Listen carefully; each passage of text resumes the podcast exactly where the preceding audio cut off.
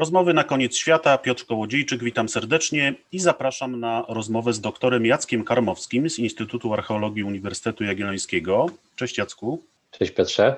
Jacek jest archeologiem i specjalizuje się w archeologii Bliskiego Wschodu w okresie epoki brązu, szczególnie wczesnej epoki brązu a jeszcze szczegółowiej mówiąc, zajmuje się badaniem, analizowaniem i badaniem e, najstarszych miast, najstarszych ośrodków, które możemy nazywać miastami. I to właśnie o miastach, e, czym są, skąd się wzięły, jaką przeszły historię na, na początku tego, tego okresu, kiedy zaczęły powstawać, będę się starał z Jackiem porozmawiać. Zacznijmy może, Jacku, od definicji, e, którą znalazłem w encyklopedii PWN, definicji miasta. Miasto, skupisko hmm. ludzkie, przeciwstawiane wsi, charakteryzujące się zagęszczoną zabudową, zróżnicowaną strukturą społeczną mieszkańców, utrzymujących się w większości z zajęć nierolniczych. Banalna, prosta definicja, która zupełnie nie oddaje złożoności tego systemu i tego zjawiska, jakim jest e, miasto. Bo zaryzykuję takie twierdzenie na początek naszej rozmowy, że miasto jest jednym z najdonioślejszych wynalazków człowieka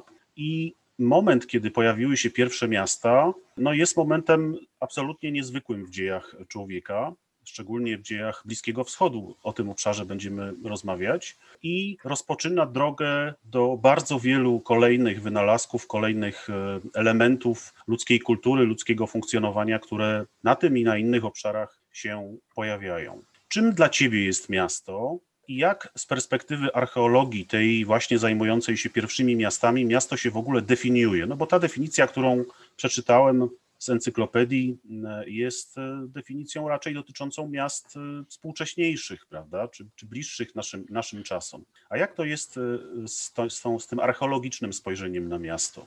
No właśnie, to jest złożony problem i ta definicja z encyklopedii, którą przedstawiłeś, pokazuje właściwie jak w soczewce te elementy, które nam obecnie wydają się ważne z punktu widzenia współczesnego społeczeństwa, ważne w miastach. To wszystko przywodzi mi na myśl e, słowa e, Minera z jego książki The City and Modernization. Mianowicie wszyscy wiedzą, czym jest miasto, oprócz samych ekspertów. No właśnie. I ja przyznam również, że też w swoich pracach e, nie porywam się na mm, stworzenie jakiejś nowej definicji miasta, bo uważam, że to nie jest koniecznie najważniejsze. Te procesy, procesy urbanizacyjne, procesy, które de facto prowadzą do, prowadziły do powstania mm, miasta, jakie znamy współcześnie, to jest istotne i z punktu y, mm, widzenia historii, a także uchwytne często archeologicznie. W związku z tym raczej bym skupiał się właśnie na tym niż e, na poszukiwaniu jakiejś idealnej definicji miasta. Ta definicja, którą ty przytoczyłeś, ona bardzo przypomina teorie idealistyczno-dychotomiczne, czyli takie przeciwstawianie miasta wsi.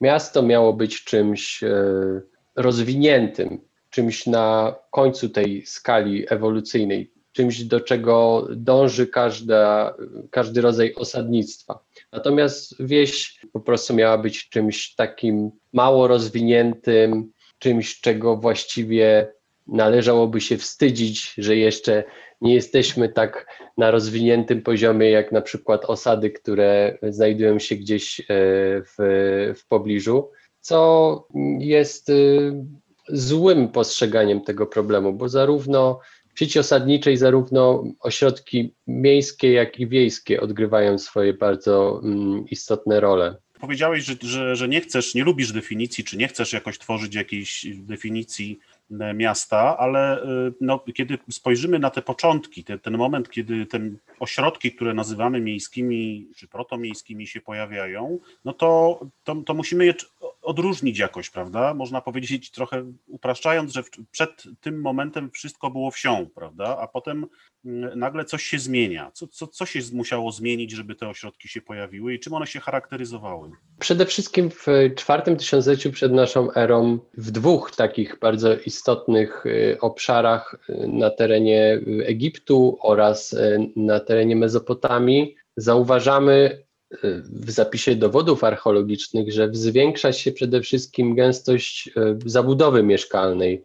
Mamy do czynienia z większymi niż dotychczas obiektami magazynowymi i pojawia się także mm, w, w tych ośrodkach miejskich, jeżeli możemy takie nazwać, monumentalna architektura o charakterze publicznym i kultowym. Publicznym lub kultowym to też jest kolejny problem e, warty zastanowienia się, ponieważ w tych okresach trudno nam jeszcze odróżnić te dwie funkcje. Nie wiemy, czy taki budynek mógł pełnić jedną z nich, czy może obie, ale istotne jest to z tego punktu widzenia, ponieważ tego typu architektura monumentalna wymaga organizacji większej ilości osób do zgromadzenia materiałów, żeby wybudować y, takie konstrukcje, no i później do samej budowy. Tak, ale, ale tu można, mogę ci odparować, że tak powiem, takim przykładem mieszkańców wsi, którzy budują wspólnie kościół. Oni też się gromadzą, organizują, tworzą architekturę monumentalną, a jednak nadal mieszkają na wsi. Tyle, że hmm. mają w tej wsi monumentalną budowlę typu kościół. No tak, zgadza się. Zawsze to jest jakaś wypadkowa tych kilku elementów, czyli e, zagęszczenia zabudowy, co wskazuje nam na e, zwiększenie się populacji w danym miejscu. Też mówiłem o obiektach magazynowych, czyli kluczową rolę tutaj odgrywał handel, ale przede wszystkim coś, co było też e, wspomniane w tej definicji z encyklopedii PWN, którą przytaczałeś, rzemiosło, czyli taka specjalizacja.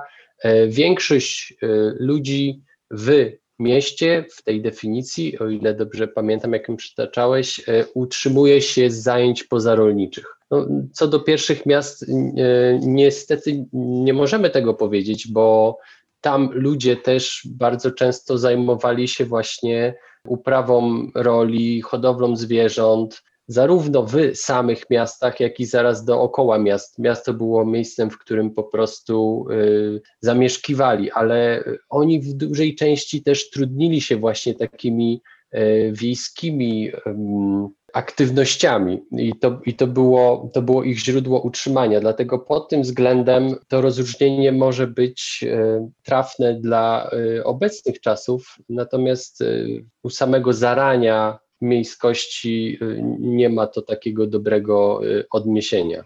To co tutaj odgrywało ważną rolę? Obronność, możliwość bronienia się wspólnie przed jakimiś zagrożeniami? Czy może była jakaś grupa trzymająca władzę, która chciała po prostu zgromadzić większą ilość zasobów w jednym miejscu i zarządzać nimi? Z pewnością mm, raczej zaczęło się od y, takiej grupy trzymającej władzę, jak to ładnie ująłeś, i, i lokalnych sprawnych menadżerów, y, nazywając ich tak współczesnego języka, którzy potrafili zorganizować y, społeczność. Natomiast obronność, ona się pojawia y, rzeczywiście niemal na samym początku mm, powstania miast. Niemniej nie zawsze, nie zawsze było, to, było to kluczowe kryterium. Ono, ono kiedyś było postrzegane jako jedno z kluczowych, to znaczy miasto to jest wtedy, kiedy znajduje się tam świątynia, są magazyny, jest duże zagęszczenie struktur osadniczych, domostw po prostu i to wszystko jest otoczone najlepiej murem warownym, jeszcze z bastionami, i tak dalej, i tak dalej. Jednak moim zdaniem to niekoniecznie, niekoniecznie musiało wyglądać w ten sposób na samym początku. Te mury rzeczywiście pojawiają się w pewnym momencie, ale same mury nie, nie, nie świadczą o tym, że dana osada mogła mieć e, charakter miejski. Niemniej wybudowanie takiego muru zdecydowanie jest elementem, który świadczy o wysokim poziomie procesów urbanizacyjnych w danej osadzie, ponieważ jest to y, przedsięwzięcie, podobnie jak wybudowanie świątyni, przedsięwzięcie o charakterze publicznym, które wymagało nieraz bardzo dużej ilości osób i zasobów i czasu do wybudowania. To gdzie byś wskazał ten moment, kiedy pojawiają się pierwsze ośrodki, które możemy nazwać miastami? Co o nich wiemy? Jakie przykłady tutaj moglibyśmy wskazać, gdyby ktoś nas zapytał, gdzie jest najstarsze miasto na świecie albo jedno z najstarszych miast na Mhm. świecie? Wydaje się, że najstarsze miasta na świecie powstały w obszarze y, Mezopotamii, dokładniej y, w Sumerze. To są Uruk, Ur. Nieco później y, te miasta pojawiają się także w Egipcie. I tu z Egiptu mamy takie miejsca jak y, Hierakonpolis, El Kap, Buto w, y, w Dolnym Egipcie, czy na przykład Tel Farha, stanowisko, które y, badamy w ramach ekspedycji naszego Uniwersytetu Jagiellońskiego. Jak są datowane te najstarsze ośrodki? Jak możemy je w Te, najsta- te najstarsze ośrodki datowane są na drugą połowę czwartego tysiąclecia przed naszą erą. Wcześniej mamy do czynienia y, z takim zagęszczeniem y, osadnictwa, y, z coraz większą ilością budynków mieszkalnych znajdują- znajdujących się w osadach, ale w drugiej połowie czwartego tysiąclecia, oprócz tych elementów, o których przed chwilą rozmawialiśmy, to znaczy oprócz y, budynków o charakterze publicznym, obwarowań miejskich, y, większych przestrzeni magazynowych, pojawiają się jeszcze, y, o czym powinniśmy wspomnieć, zróżnicowanie wielkości budynków mieszkalnych, które może mówić nam o hierarchii społecznej. To znaczy, ktoś kontrolując pewne zasoby, po prostu dorobił się i jest osobą zamożniejszą w danej osadzie, w danej wsi na początku, a później w mieście.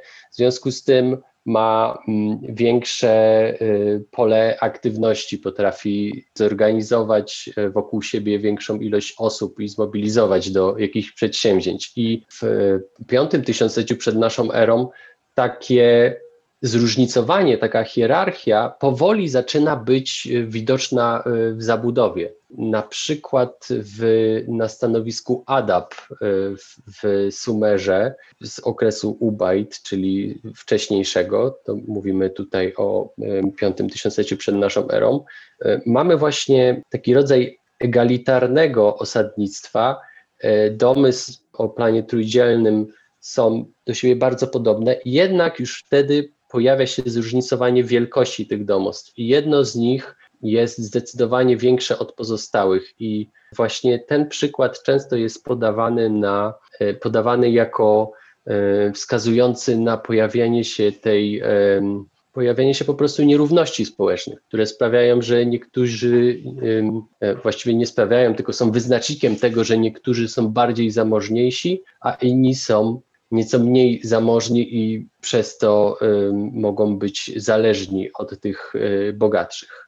Tego typu widoczna hierarchia w zabudowie pojawia się również y, w Egipcie, zaraz przed okresem predynastycznym, czyli właśnie przed ym, czwartym tysiącleciem przed naszą erą, a szczególnie drugą połową czwartego tysiąclecia przed naszą erą, kiedy też w zabudowie y, zauważamy, że niektóre domostwa e, były większe od innych. Jednak, co ciekawe, w tych okresach, y, zarówno w Mezopotamii, jak i w Egipcie, nie widać jeszcze tej różnicy w zamożności w, w, w pochówkach. No, Bo pochówki, trzeba dodać, w archeologii często są takim wyznacznikiem hierarchii społecznej, czy też stratyfikacji społecznej.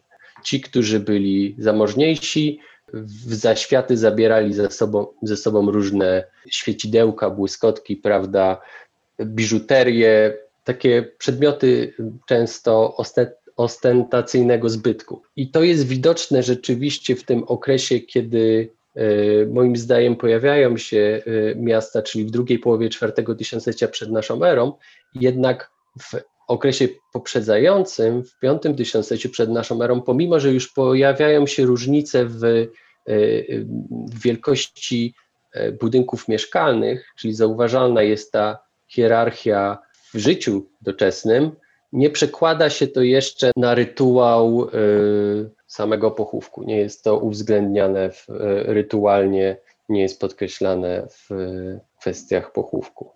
Kiedy dzisiaj myślimy o miastach, to często mamy przed oczami duże ośrodki. No, dzisiaj dorobiliśmy się nawet czegoś, co się nazywa megamiastem, czyli miastem rozciągniętym czasami na dziesiątkach kilometrów i zamieszkiwanym przez kilkadziesiąt milionów ludzi. Coraz więcej tych megamiast jest w dzisiejszym świecie i coraz e, większy procent ludzkości w ogóle mieszka w miastach. Większość ludzkości mieszka już w miastach e, i ten procent wzrasta cały czas. A jak wyglądały pod względem zajmowanej przestrzeni e, te pierwsze miasta? Czy to były duże ośrodki, czy to były takie miasta, jakie możemy porównać dzisiaj z naszymi mhm. miastami, czy raczej coś, co tylko z, z nazwy dzisiaj byłoby miastem, a nie przypominałoby miasta, z, powiedzmy, z, jeśli chodzi o wielkość czy, czy populację, która zamieszkiwała taki ośrodek? Zdecydowanie pierwsze miasta na Bliskim Wschodzie były o wiele mniejsze od największych dzisiejszych miast. Dość powiedzieć, że największe współczesne miasto, które akurat znajduje się w Azji, w Japonii, Tokio, zajmuje powierzchnię bodajże 450 hektarów i ludność e, Tokio e, to ponad 35 milionów, nie wiem czy nie 38, nie chcę tutaj skłamać. To są zdecydowanie liczby nieporównywalne z tym, co się działo na samym początku fenomenu miast. I to pokazuje tylko, jak długą drogę e, przeszliśmy właśnie od tych skromnych początków do tego, co mamy dzisiaj. Mm, wielkość tych pierwszych miast można porównać e, właściwie bardzo często do wielkości e, dzisiejszych starych rynków miast europejskich, czy też może całych starówek w przypadku y, większych osad. Największe zdecydowanie, chociaż zdecydowanie to może jest powiedziane zbyt śmiało, ponieważ często nie mamy takich narzędzi i możliwości, żeby dokładnie zmierzyć, jaki zakres, jaką powierzchnię dana osada zajmowała w konkretnym okresie czasu, ale e, wydaje się, że e, większe miasta powstawały na obszarze Mezopotamii. Tutaj dość przytoczyć e, Uruk, o którym wspominałem, które mogło być osadą o powierzchni 200 hektarów, czyli właściwie to jest to jest wielkość, e, żeby przyrównać do jakichś wielkości znanych nam, to by była wielkość e, Starego Rynku w Krakowie oraz e, dzielnicy Kazimierz łącznie. Więc, więc w porównaniu z tym, co obecnie mamy, to nie są mm, jakieś szalenie zawrotne powierzchnie. Natomiast w Egipcie sytuacja wygląda, czy w południowym Lewancie też sytuacja wygląda jeszcze w cudzysłowie gorzej pod tym względem, ponieważ tam są osady o powierzchni kilkudziesięciu e, hektarów, na przykład 40-30, takim standardem dla południowego Lewantu było 20-30 hektarów, natomiast w północnym Egipcie jeszcze mniej. Stanowisko Tel Farha i osada tam mogła mieć zaledwie 5 hektarów tylko. Co nie znaczy, że przez to y, posiadała mniej e, cech miejskich, ponieważ Wielkość tutaj nie ma tak dużego znaczenia, moim zdaniem. W, w, osadach e, mniejszych znajdowało się więcej elementów świadczących o miejskości takiego osadnictwa, jak e, właśnie duże przestrzenie magazynowe i produkcyjne, dowody na handel dalekosiężny, duże obiekty o charakterze publicznym czy wewnętrzne podziały na konkretne osiedla mieszkalne niż właśnie w takich e, większych osadach, gdzie często e, nie ma takiego zróżnicowania zupełnie. Po prostu było tam, mieszkało tam permanentnie więcej ludzi, ale nie byli zorganizowani w jakiś sposób. Można powiedzieć, że czasami mamy do czynienia z takimi dużymi obszarami wiejskimi, bez, bez żadnych miejskich charakterystyk. A ile osób mogło takie pierwsze miasta zamieszkiwać? To jest bardzo dobre pytanie. Przyznam, że nie potrafię udzielić e, na nie odpowiedzi. Jak często w, w nauce bywa, mogę odpowiedzieć, to zależy. I teraz tak, to zależy od wielu czynników. Bo te, podobnie tak jak dzisiaj i wtedy były różne miasta zakładane z różnych przyczyn i w różnych miejscach, e, w obszarach, które y, demograficznie e, były zróżnicowane. W jednych było y, mm, więcej E, ludzi, w innych e, trochę mniej. I to od tego z pewnością zależało, z takiej perspektywy mm, historycznej. Natomiast odpowiedź na to pytanie może być zależna także od tego, jakie metody obecnie posiadamy dzisiaj do oszacowania populacji pierwszych miast. I niestety ja przyznam, że żadna z tych y, metod y, mnie osobiście nie przekonuje, przynajmniej w odniesieniu do tych najwcześniejszych miast. Można by spróbować y, oszacować populację danego miasta na podstawie cmentarzyska tego miasta. Po prostu wydatować konkretne pochówki i mm, metodami statystycznymi spróbować oszacować, ile w danym pokoleniu osób w danym miejscu, w danej miejscowości czy mieście jak to przekłada się na gęstość zabudowy i obszar samej osady. Jednak dla tego okresu stosunkowo rzadko mamy takie sytuacje, w których przebadane są zarówno cmentarzyska, jak i e, osady, czyli zarówno osady i cmentarzyska, które do nich przynależały. W związku z czym trudno po prostu na podstawie e, takich danych e, wyrysować jakieś ogólniejsze założenia dotyczące właśnie populacji, która mogła zamieszkiwać takie miasta.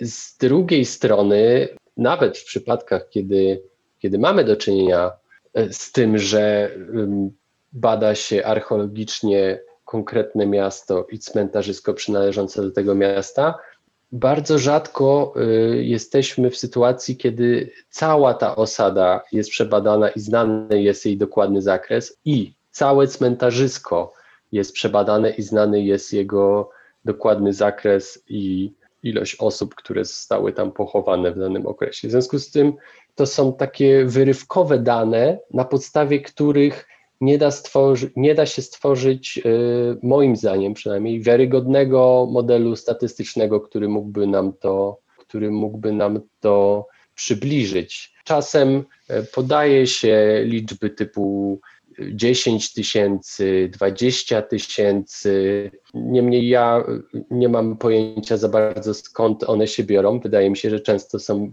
po prostu jakimś takim pobożnym życzeniem być może.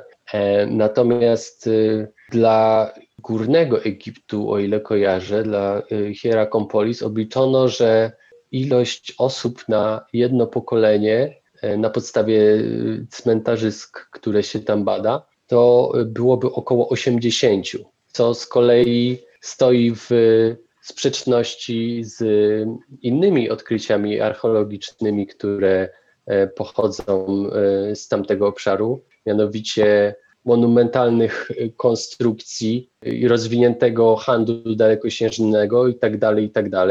E, wydaje się, że 80 osób na pokolenie nie byłoby w stanie rozwinąć, rozwinąć takich sieci zależności i rozwinąć się na tyle społecznie i cywilizacyjnie, no właśnie, jak, to, to dostrzegamy, jak to dostrzegamy w, w danych archeologicznych. W związku z tym, tak jak mm, powiedziałem na początku, ciężko jest bardzo mm, dojść do jakichś konstruktywnych wniosków na ten temat, opartych o twarde dane. Porozmawiajmy chwilę o funkcji miast, bo dzisiaj e, ludzie, którzy miasta analizują, no te bardziej współczesne oczywiście, często analizują je przez pryzmat e, ich funkcji. Mówią o miastach przemysłowych, na przykład miastach, e, które posiadają jakieś walory religijne.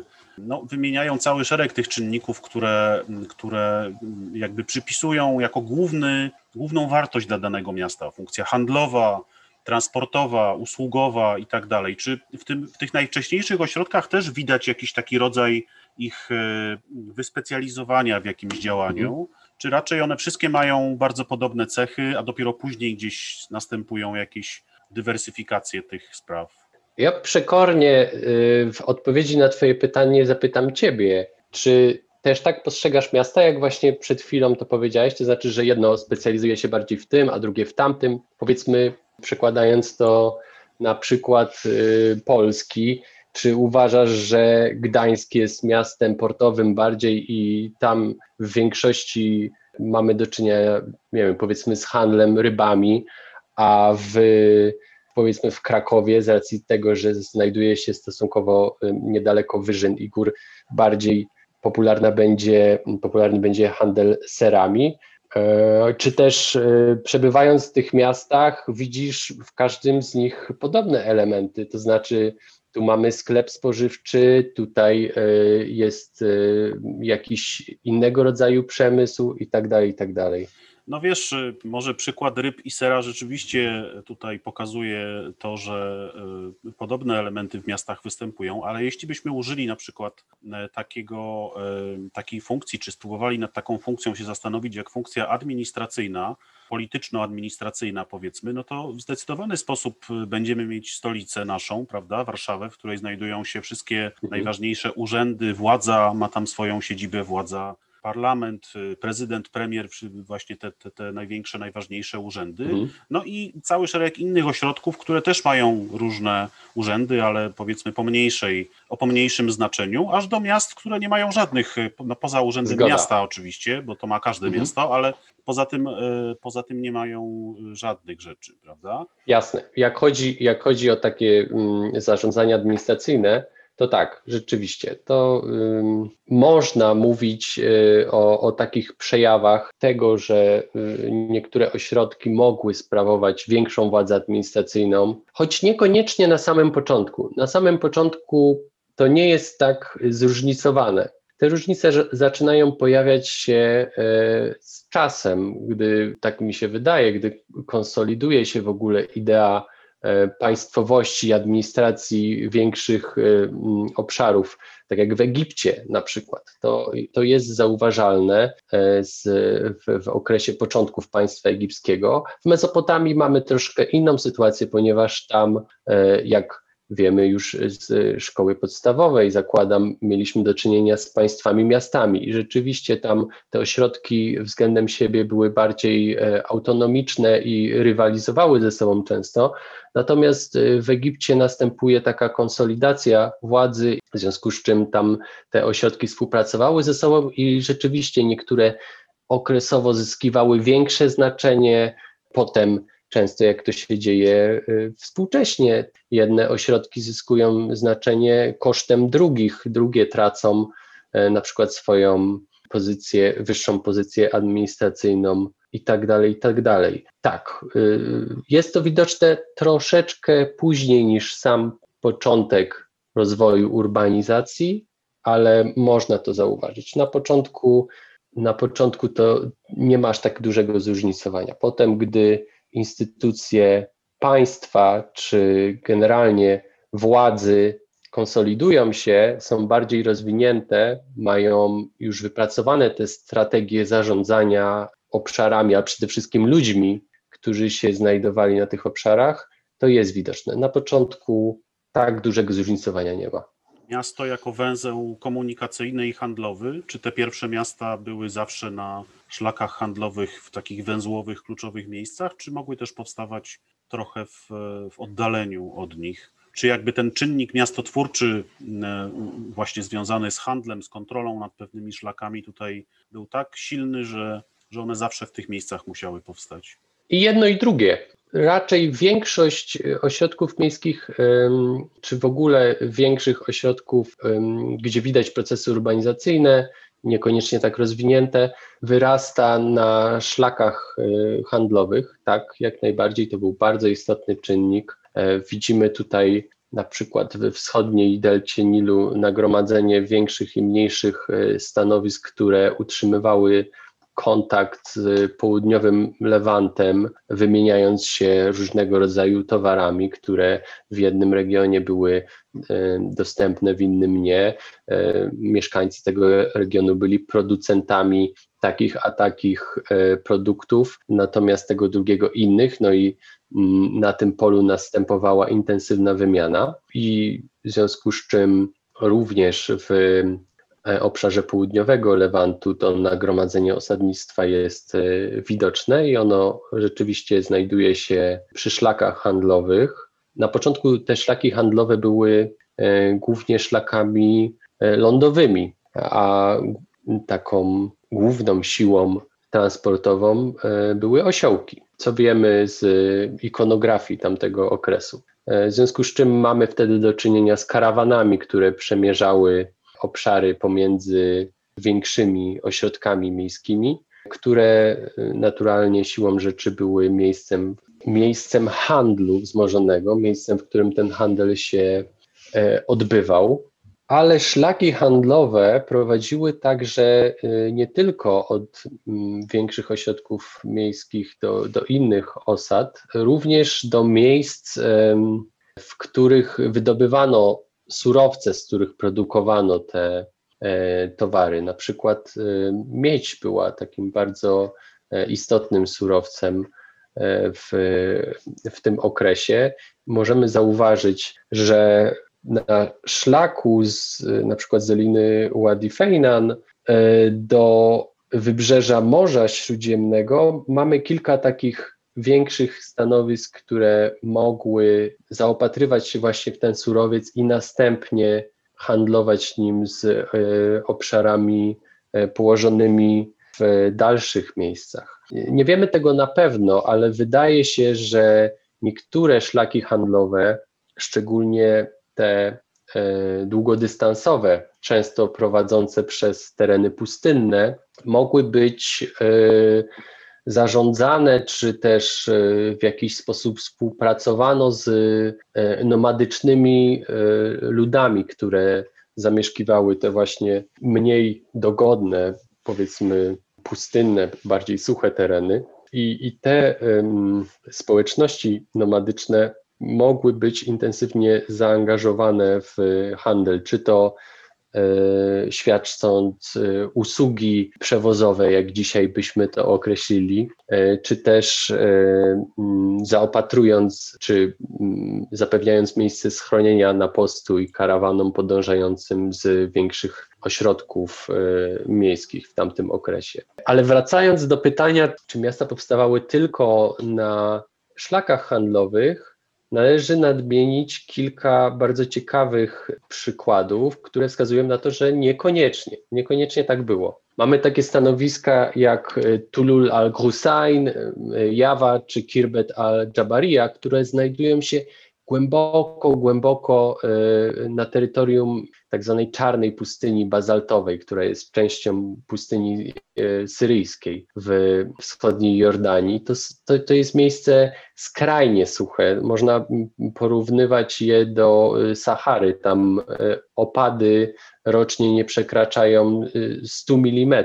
I wiele wskazuje na to, że również w okresie czwartego tysiąclecia przed naszą erą taki nieprzyjazny klimat tam panował, a mimo wszystko y, powstają tam osady. Mamy tam do czynienia z dość intensywnymi procesami urbanizacyjnymi. Na y, wymarłych już wierzchołkach wulkanów, y, właśnie na tej pustyni, powstają osady, co więcej, otoczone murem. E, jest to y, zagadka y, archeologiczna tego okresu, z którą zmaga się zespół niemiecko-jordański prowadzący tam pracę.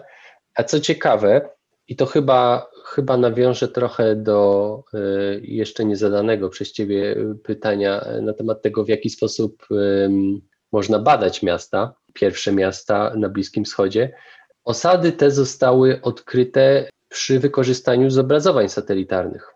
Później e, wysłano tam e, załogowe misje e, w samolotach, które wykonały dokładniejsze zdjęcia tych stanowisk, ponieważ jest to tak głęboko w pustyni, że nikt się raczej tam nie zapuszcza. I na podstawie właśnie tych danych pozyskanych z obrazowań satelitarnych i z zdjęć lotniczych uznano, że są to stanowiska nieznane wcześniej i należałoby tam się wybrać osobiście i je przebadać, a po wstępnych badaniach okazało się, że są to osady właśnie z początków okresu urbanizacji, to znaczy z drugiej połowy czwartego tysiąclecia przed naszą erą, a nawet nieco wcześniejsze, bo także z początku czwartego tysiąclecia przed naszą erą. A jak wyglądały relacje pomiędzy tymi pierwszymi miastami? Czy one ze sobą rywalizowały, e, czy raczej współpracowały, na przykład kontrolując wspólnie jakieś szlaki handlowe i czerpiąc z tego korzyści, czyli wymieniały się towarami, ideami, czy też próbowały sobą nawzajem zawładnąć? Tutaj sytuacja wyglądała dość różnie. Niektóre miasta, a właściwie wydaje mi się, że należy powiedzieć, że większość z nich e, współpracowała ze sobą i prowadziła handel, co było e, czynnikiem stymulującym ich rozwój. Niemniej mamy także nieliczne przypadki e, konfliktów pomiędzy miastami albo jakimiś właściwie należałoby powiedzieć, być może pierwszymi instytucjami administracyjnymi, jakimiś e, protorządami czy protopaństewkami. Takie dowody na przykład pochodzą z mm, stanowiska Hamukar, znajdującego się w północnej Mezopotamii, gdzie w jednej z warstw e, odkryto liczne ślady spalonych domostw i zawalonych murów, które jednocześnie występowały z setkami, tysiącami właściwie takich glinianych kulek, które wykorzystywano jako pociski do używanych wówczas proc. E, w związku z czym najprawdopodobniej e, mamy do czynienia tutaj z jakimś zbrojnym najazdem na to miasto i e, co tym bardziej potwierdza tę hipotezę, zabudowa tej osady wcześniej ma charakter lokalny, to znaczy typologicznie czy wyglądem nie różni się od typowych osad tego obszaru. Natomiast po warstwie, w której e, odkryto mm, tego typu znaleziska, właśnie być może dowody na jakąś zbrojną działalność, mamy do czynienia z zabudową typową dla kręgu południowo-uruckiego.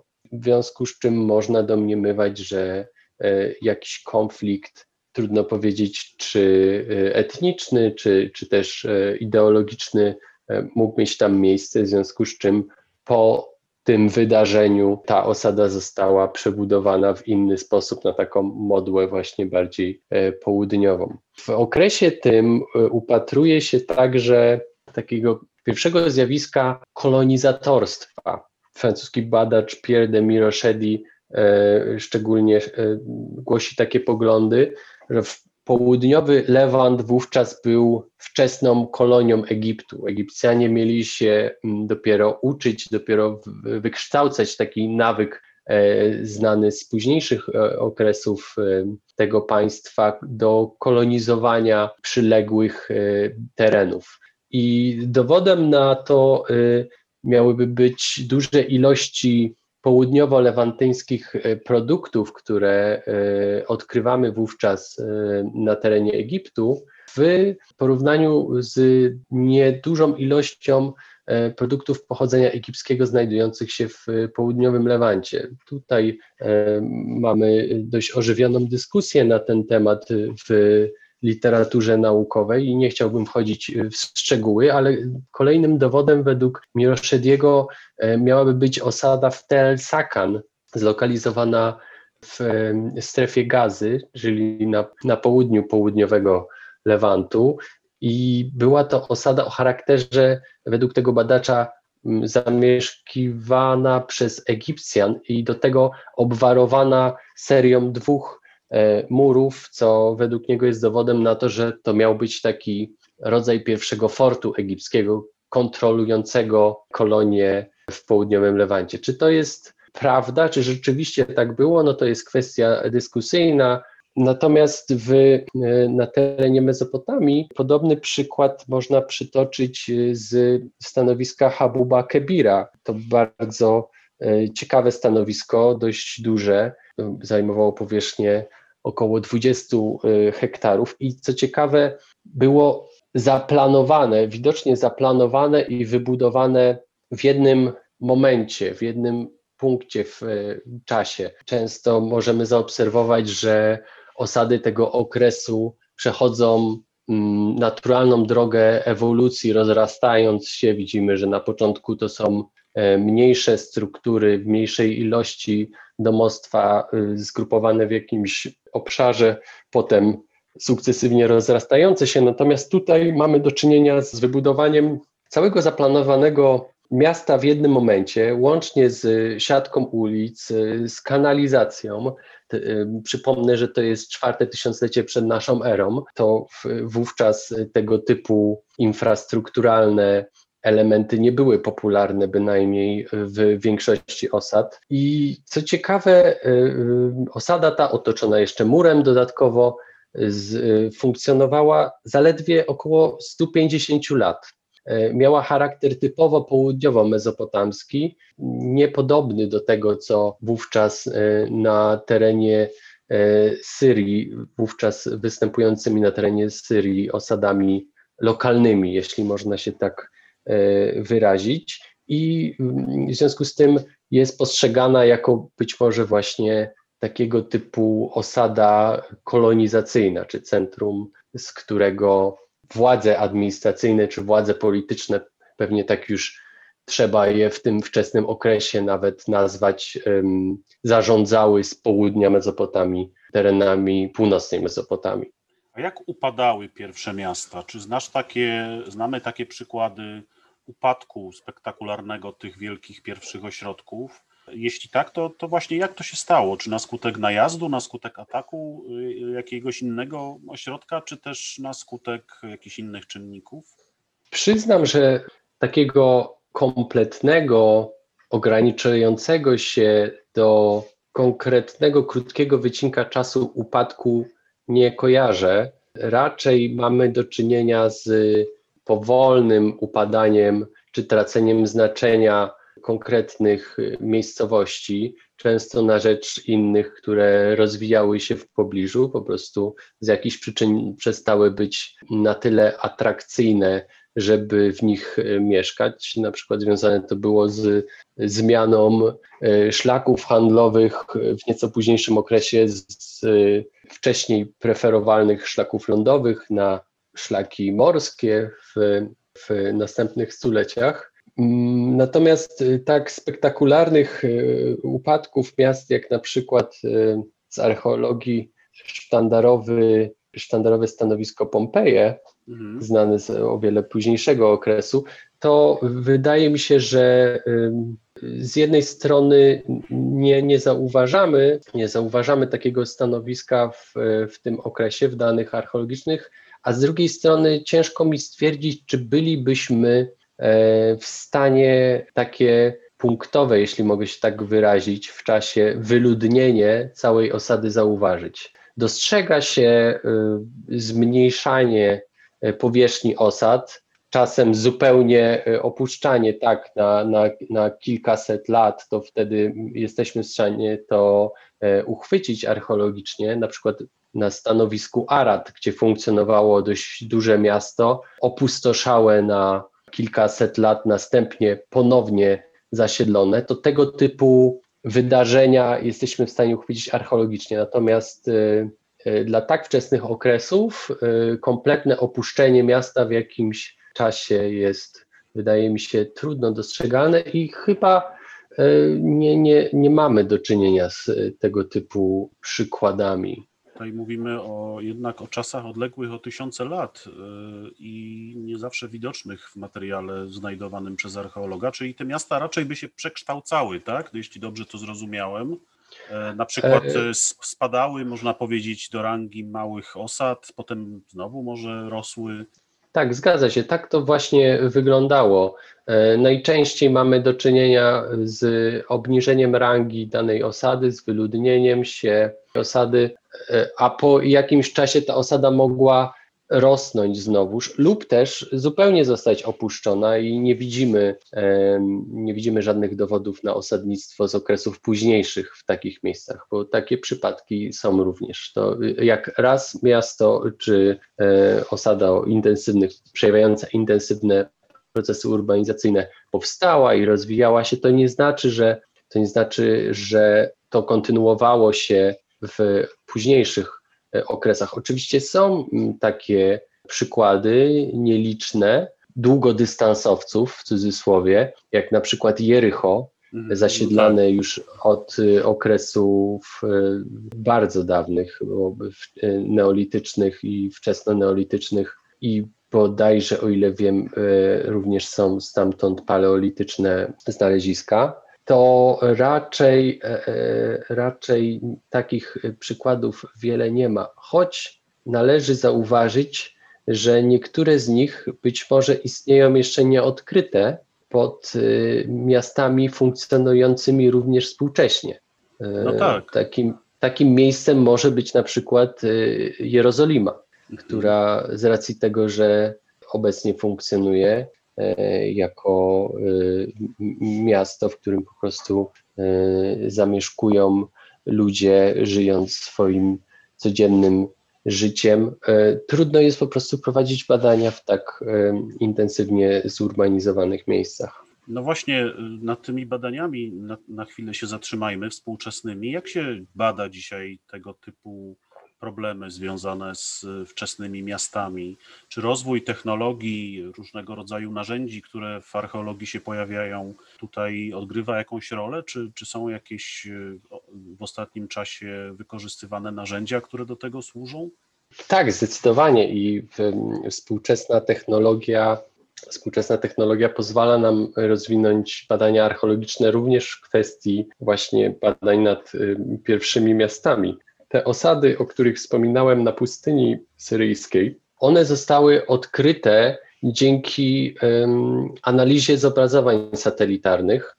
E, zespół e, niemiecko-jordański najpierw analizował takie zobrazowania właśnie z, e, z głębokiej części regionu Badia, z tak zwanej czarnej pustyni bazaltowej, w poszukiwaniu stanowisk do, y, do badań archeologicznych i na kilku zobrazowaniach uchwycili właśnie konstrukcje znajdujące się na szczytach y, wygasłych dawno wulkanów, co spowodowało, że później wysłano tam, wysłano tam samolot, który sfotografował te miejsca dokładniej. Wykonano detaliczne y, fotografie lotnicze I to tym bardziej utwierdziło ten zespół badaczy, o którym wspominałem, że e, są tam e, po prostu nieprzebadane jeszcze stanowiska archeologiczne. W kolejnych latach wysłanie naziemnej, jeśli mogę się tak wyrazić, ekspedycji archeologicznej w tamten rejon sprawiło, że Wiemy, iż w, tamtym okresie, w czwartym tysiącleciu przed naszą erą, ale także wcześniej, w piątym tysiącleciu przed naszą erą, znajdowały się tam tak ciekawe osady E, charakteryzujące się intensywnymi procesami urbanizacyjnymi, o których e, nie wiedzieliśmy wcześniej. Nikt nie spodziewał się, że e, cokolwiek na, w tak suchym i w tak niedostępnym miejscu może się znajdować, również suchym i niedostępnym wówczas w czwartym tysiącleciu przed naszą erą. Ponadto wykorzystuje się także współczesne archiwalne zdjęcia powierzchni terenu Bliskiego Wschodu. Tu bardzo ciekawa e, historia w latach 90., e, w połowie lat 90. Robert McCormick e, Adams, który był wówczas dyrektorem instytucji Smithsonian, to jest taki jeden z największych kompleksów e, muzeów e, w Waszyngtonie, również kompleks badawczy. E, sam pan, o którym wspomniałem, jest archeologiem i antropologiem. On był na takim spotkaniu, jak można się dowiedzieć z jednego z wykładów Gila Steina, takim spotkaniu z, oficjalnym, gdzie znajdowało się więcej osób, ale między innymi E, był tam e, ówczesny e, dyrektor CIA, Robert Woolsey, który zdarzyło się, że właśnie przy stole siedział przy McCormicku Adamsie i jak mówi Stein, po kilku lampkach wina, dyrektor ówczesny Smithsonian Institute przekonał dyrektora CIA, że zdjęcia z programu szpiegowskiego K-Hall, czyli dziurka od klucza, wykonanego z satelity Korona w czasach zimnej wojny w latach 60. i 70., właściwie zostały z, e, ujawnione i e, wykorzystane przez archeologów. Dlaczego one są tak istotne? No, również współcześnie, jak wspominałem, dysponujemy zdjęciami lotniczymi, ale one są istotne z tego względu, że w latach 60. i 70. na Bliskim Wschodzie był to y, taki ostatni okres przed intensywną industrializacją rolnictwa e, i, i postępem współczesnej, dzisiejszej urbanizacji, która bardzo mm, przekształciła krajobraz e, wielu miejsc w tym obszarze. I e, z tych archiwalnych zdjęć możemy wyczytać z powierzchni Ziemi częściej więcej skupisk takich e, stanowisk, które wówczas widoczne jeszcze były właśnie z poziomu satelity. To bardzo ciekawa, niezwykła historia. Jak CIA przyczyniło się do rozwoju współczesnych badań archeologicznych. Natomiast dodam, ta... tylko, tak? dodam tylko, że program Korona został udostępniony y, publicznie y, w formie y, takiej do przeglądania w, w internecie dla każdego zainteresowanego w poszukiwaniu na przykład takich miejsc, które stanowisk archeologicznych, które mogły być widoczne jeszcze wówczas w latach 60., 70. na powierzchni Ziemi, a dzisiaj już nie są. Także każdy z nas może sobie zajrzeć na tą stronę i poglądać interesujące nas, interesujące nas y, miejsca. Tak mi się skojarzyło, jak mówiłeś o tym lataniu samolotem nad stanowiskami, a potem wysyłaniu ekspedycji naziemnej. Skojarzyło mi się to z eksploracją Marsa, bo tam też na razie wysyłamy y, sondy, a niedługo ma być ekspedycja załogowa na Marsa, więc to trochę archeologia tutaj zdaje się przynajmniej niektórych obszarów przypomina eksplorację Marsa. Ale mówiąc poważnie, e, czy przechodząc właściwie do pytania, które chciałem Ci jeszcze zadać, e, to czy jakieś wizualizacje się tworzy? No bo my badamy jako archeolodzy pewne pozostałości, które często ludziom, którzy patrzą na to z zewnątrz, niewiele mówią tak naprawdę, zwłaszcza w odniesieniu do tych bardzo odległych w czasie pozostałości po, po ludzkiej aktywności. Czy, czy tworzy się jakieś wizualizacje, rekonstrukcje, takie, takie jakieś przedstawienia, modele, które pozwalają wyobrazić sobie, jak te najstarsze miasta wyglądały, jak y, mogło wyglądać w nich życie, przemieszczanie się, relacje między ludźmi? Czy, czy, czy jakieś takie mm, projekty są Ci znane? Tak, jak najbardziej. Tworzy się tego typu y, rekonstrukcje. Tylko tutaj rozróżniłbym temat rekonstrukcji y, teoretycznej i wizualizacji tych rekonstrukcji, bo niekiedy idzie to w parze y, i odnosi się do bardziej, do bardziej złożonych problemów badawczych, a czasem jest to po prostu przedstawienie w formie takiego przystępnego y, obrazka, nieraz będącego uogólnieniem tej wiedzy, którą już y, posiadamy. Powiem może najpierw o, o źródłach wiedzy, jakie posiadamy na temat tego, jak zabudowa takich miast mogła wyglądać. Mhm. Wiedzy, na podstawie której możemy wizualizować później ewentualnie tego typu architekturę. Po pierwsze, same badania archeologiczne mówią nam wiele na temat układu danej zabudowy i materiałów wykorzystywanych do ich konstrukcji. Po drugie, z okresu czwartego tysiąclecia przed naszą erą znane są przedstawienia zabudowy mieszkalnej w postaci glinianych figur przedstawiających domostwa. Tutaj przykładem może być e, model domu z El Amra, mm, czy też e, model domku, który jest obecnie prezentowany w Royal Ontario Museum. Istnieją też znaleziska tabliczek kościanych będących wyposażeniem pochówków pierwszych władców Egiptu, bo mówię tutaj głównie e, o, o tych danych e, ikonograficznych czy modelach domków z Egiptu, bo e, w tej tematyce mam większe rozeznanie niż w przypadku obszarów Mezopotamii. E, I na takich e, tabliczkach kościanych, które znajdowane były w grobowcach, niekiedy widać wyryte przedstawienia architektury. Tutaj przykładem może być tabliczka z grobowca Irychora. Po trzecie, w rekonstrukcji wyglądu budynków bardzo pomocne może być, e, może być analiza, bardzo pomocna może być analiza nieco późniejszego budownictwa kamiennego. E, mam tutaj na myśli budownictwo kamienne z okresu Starego Państwa w Egipcie. W, w tych konstrukcjach bowiem starano się odzwierciedlić e, wygląd architektury z materiałów nietrwałych.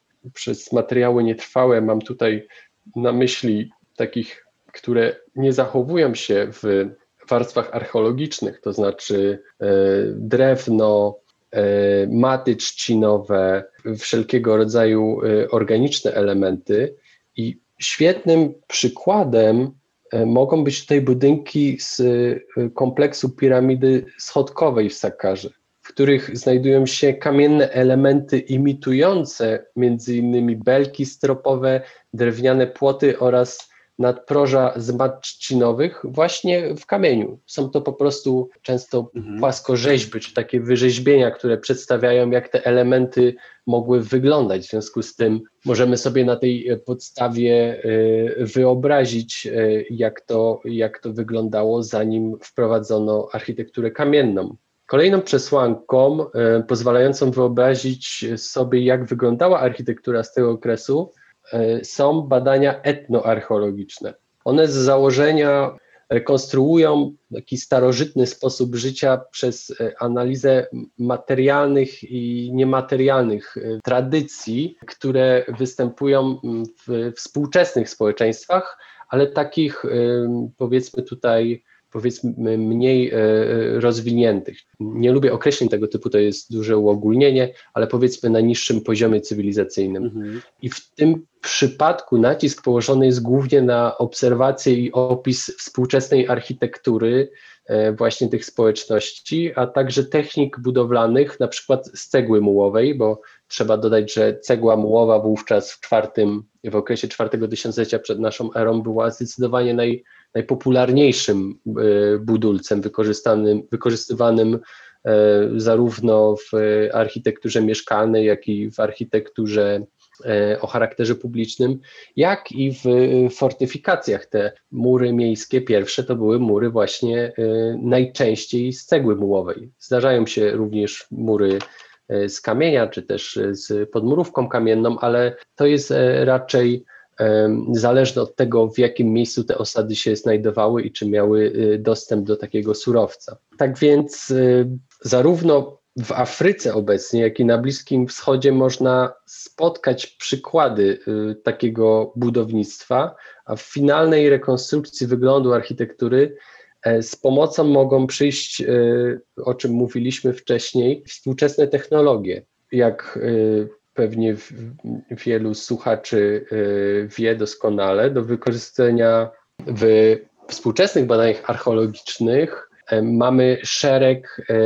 nowoczesnych narzędzi, między innymi używanych w takich dziedzinach jak geodezja, więc korzystamy tam z nowych urządzeń pomiarowych w trakcie wykopalisk. Unowocześniona została także dokumentacja pozostałości zabudowy. E, obecnie standardem stają się modele fotogrametryczne i właśnie na podstawie tych wszystkich danych e, lokalizacyjnych, fotogrametrii czy skaningu laserowego można pokusić się o wytworzenie trójwymiarowych wizualizacji, które są oparte na wcześniej pozyskanych danych. To nie jest koncept, to nie jest tylko obrazek, który ma zwizualizować tak, jak to sobie badacz wyobraża na podstawie różnych y, przesłanek, ale przede wszystkim te modele mogą być oparte na podstawie konkretnych danych, które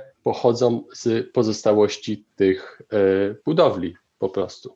Zmierzając powoli do podsumowania tej naszej rozmowy, chciałem Cię poprosić o taką refleksję dotyczącą dziedzictwa tych, e, tych pierwszych, najstarszych miast. No bo jeśli spojrzymy na chociażby czasy już kultur klasycznych, na starożytną Grecję, to przeczytamy u Arystotelesa same superlatywy na temat miasta. On uważał, że miasto to jest taki najwspanialszy okręt, którego załogą są mieszkańcy. No i jeśli ten cały mechanizm dobrze działa, to tylko dzięki temu można uzyskać szczęście, czyli eudaimonię.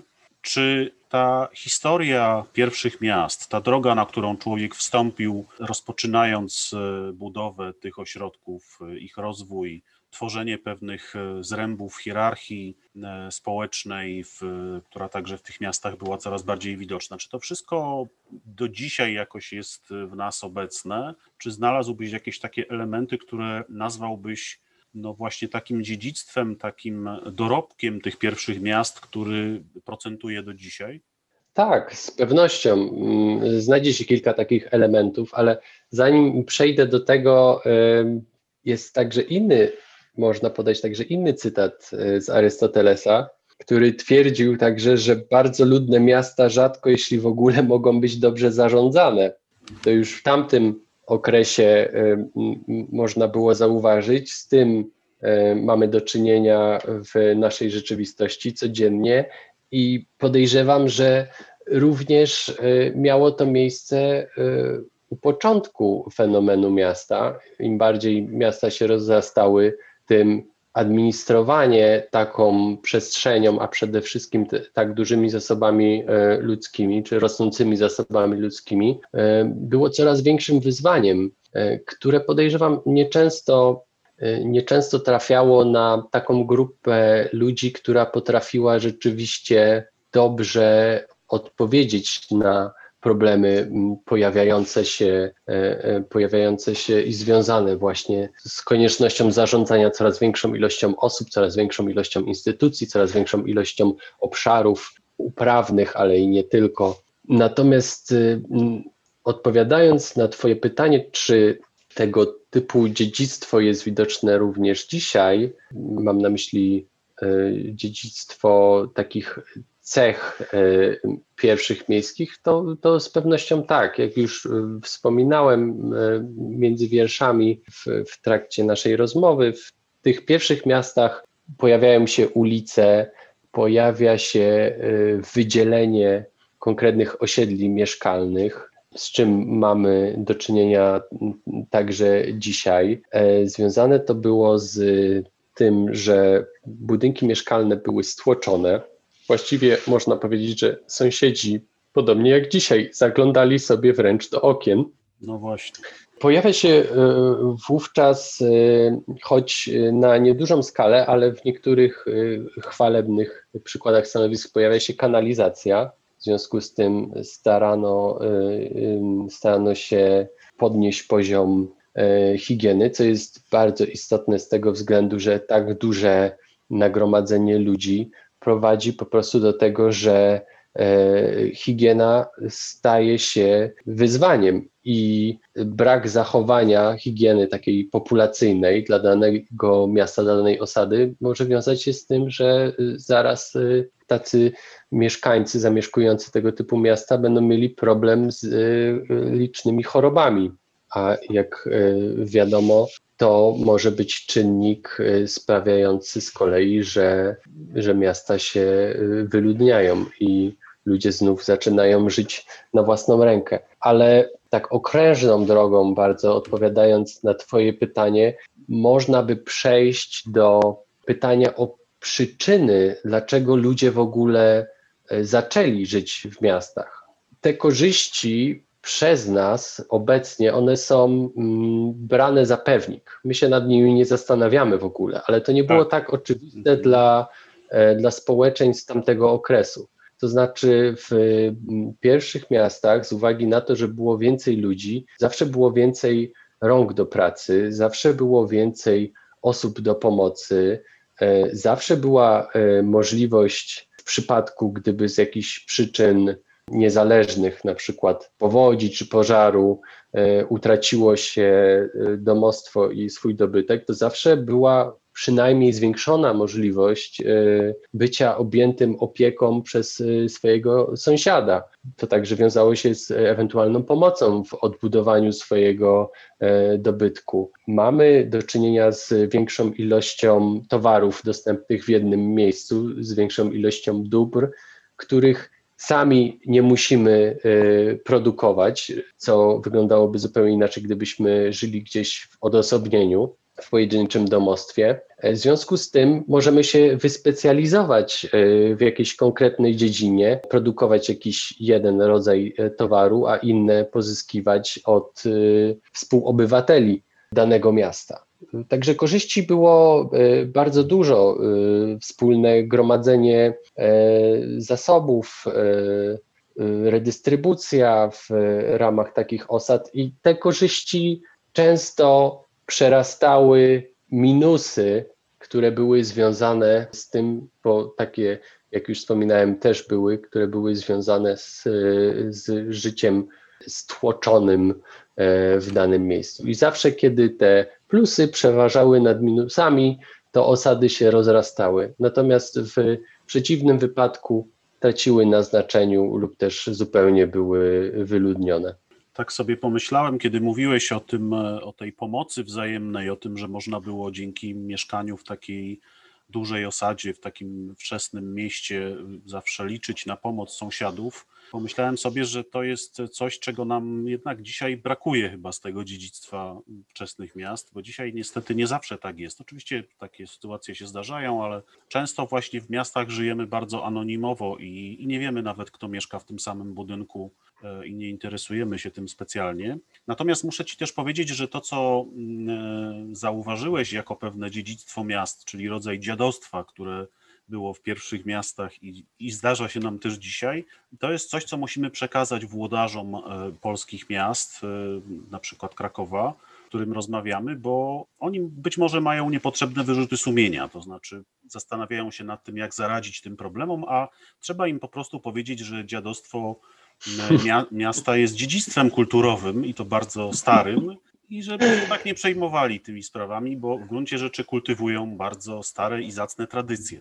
Myślę, że to może być jednak dość e, ryzykowne, ryzykowne posunięcie. Raczej, raczej bym skłaniał włodarzy miast do tego, żeby kultywowali te dobre tradycje, które pozwalały miastom nieprzerwalnie rozwijać się. No Bo tak. jak już wspominaliśmy podczas naszej rozmowy, te złe elementy dziedzictwa często mogły być przyczyną tego, że miasta się właśnie wyludniały i ich status malał. No tak, ten mój czarny humor rzeczywiście tutaj nie, nie wróżyłby dobrze e, rozwojowi naszych miast. E, na koniec jeszcze chciałem Cię zapytać, e, podobnie jak wszystkich moich rozmówców, o Twoje plany badawcze. Czy masz jakieś takie naukowe marzenia, które chciałbyś zrealizować? Jest coś, co Cię szczególnie intryguje i chciałbyś to zbadać, chciałbyś się tym zająć w kolejnych latach swojej działalności archeologicznej?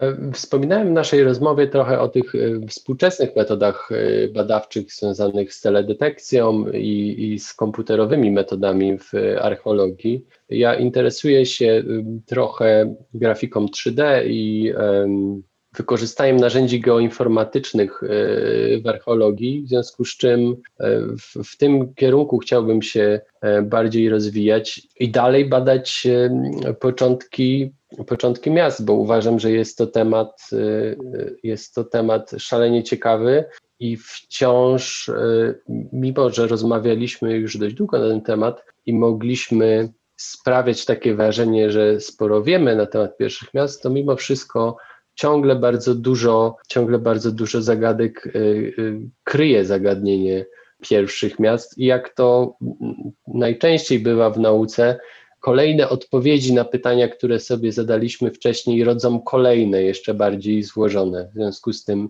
temat ten wydaje się jak na razie niewyczerpalny. Bardzo Ci dziękuję za rozmowę. Mam nadzieję, że będziemy mieli okazję wrócić do tego tematu w miarę rozwoju Twoich y, zainteresowań i badań naukowych. No i miejmy też nadzieję, że nasze dzisiejsze miasta będą próbowały kultywować te najlepsze elementy dziedzictwa pierwszych miast, a nie właśnie nawiązywać do tych nieco mniej sympatycznych, że się tak wyrażę, zjawisk. Bardzo Ci dziękuję jeszcze raz. No i życzę powodzenia oczywiście w dalszej naukowej działalności. Do usłyszenia. Dziękuję serdecznie, pozdrawiam.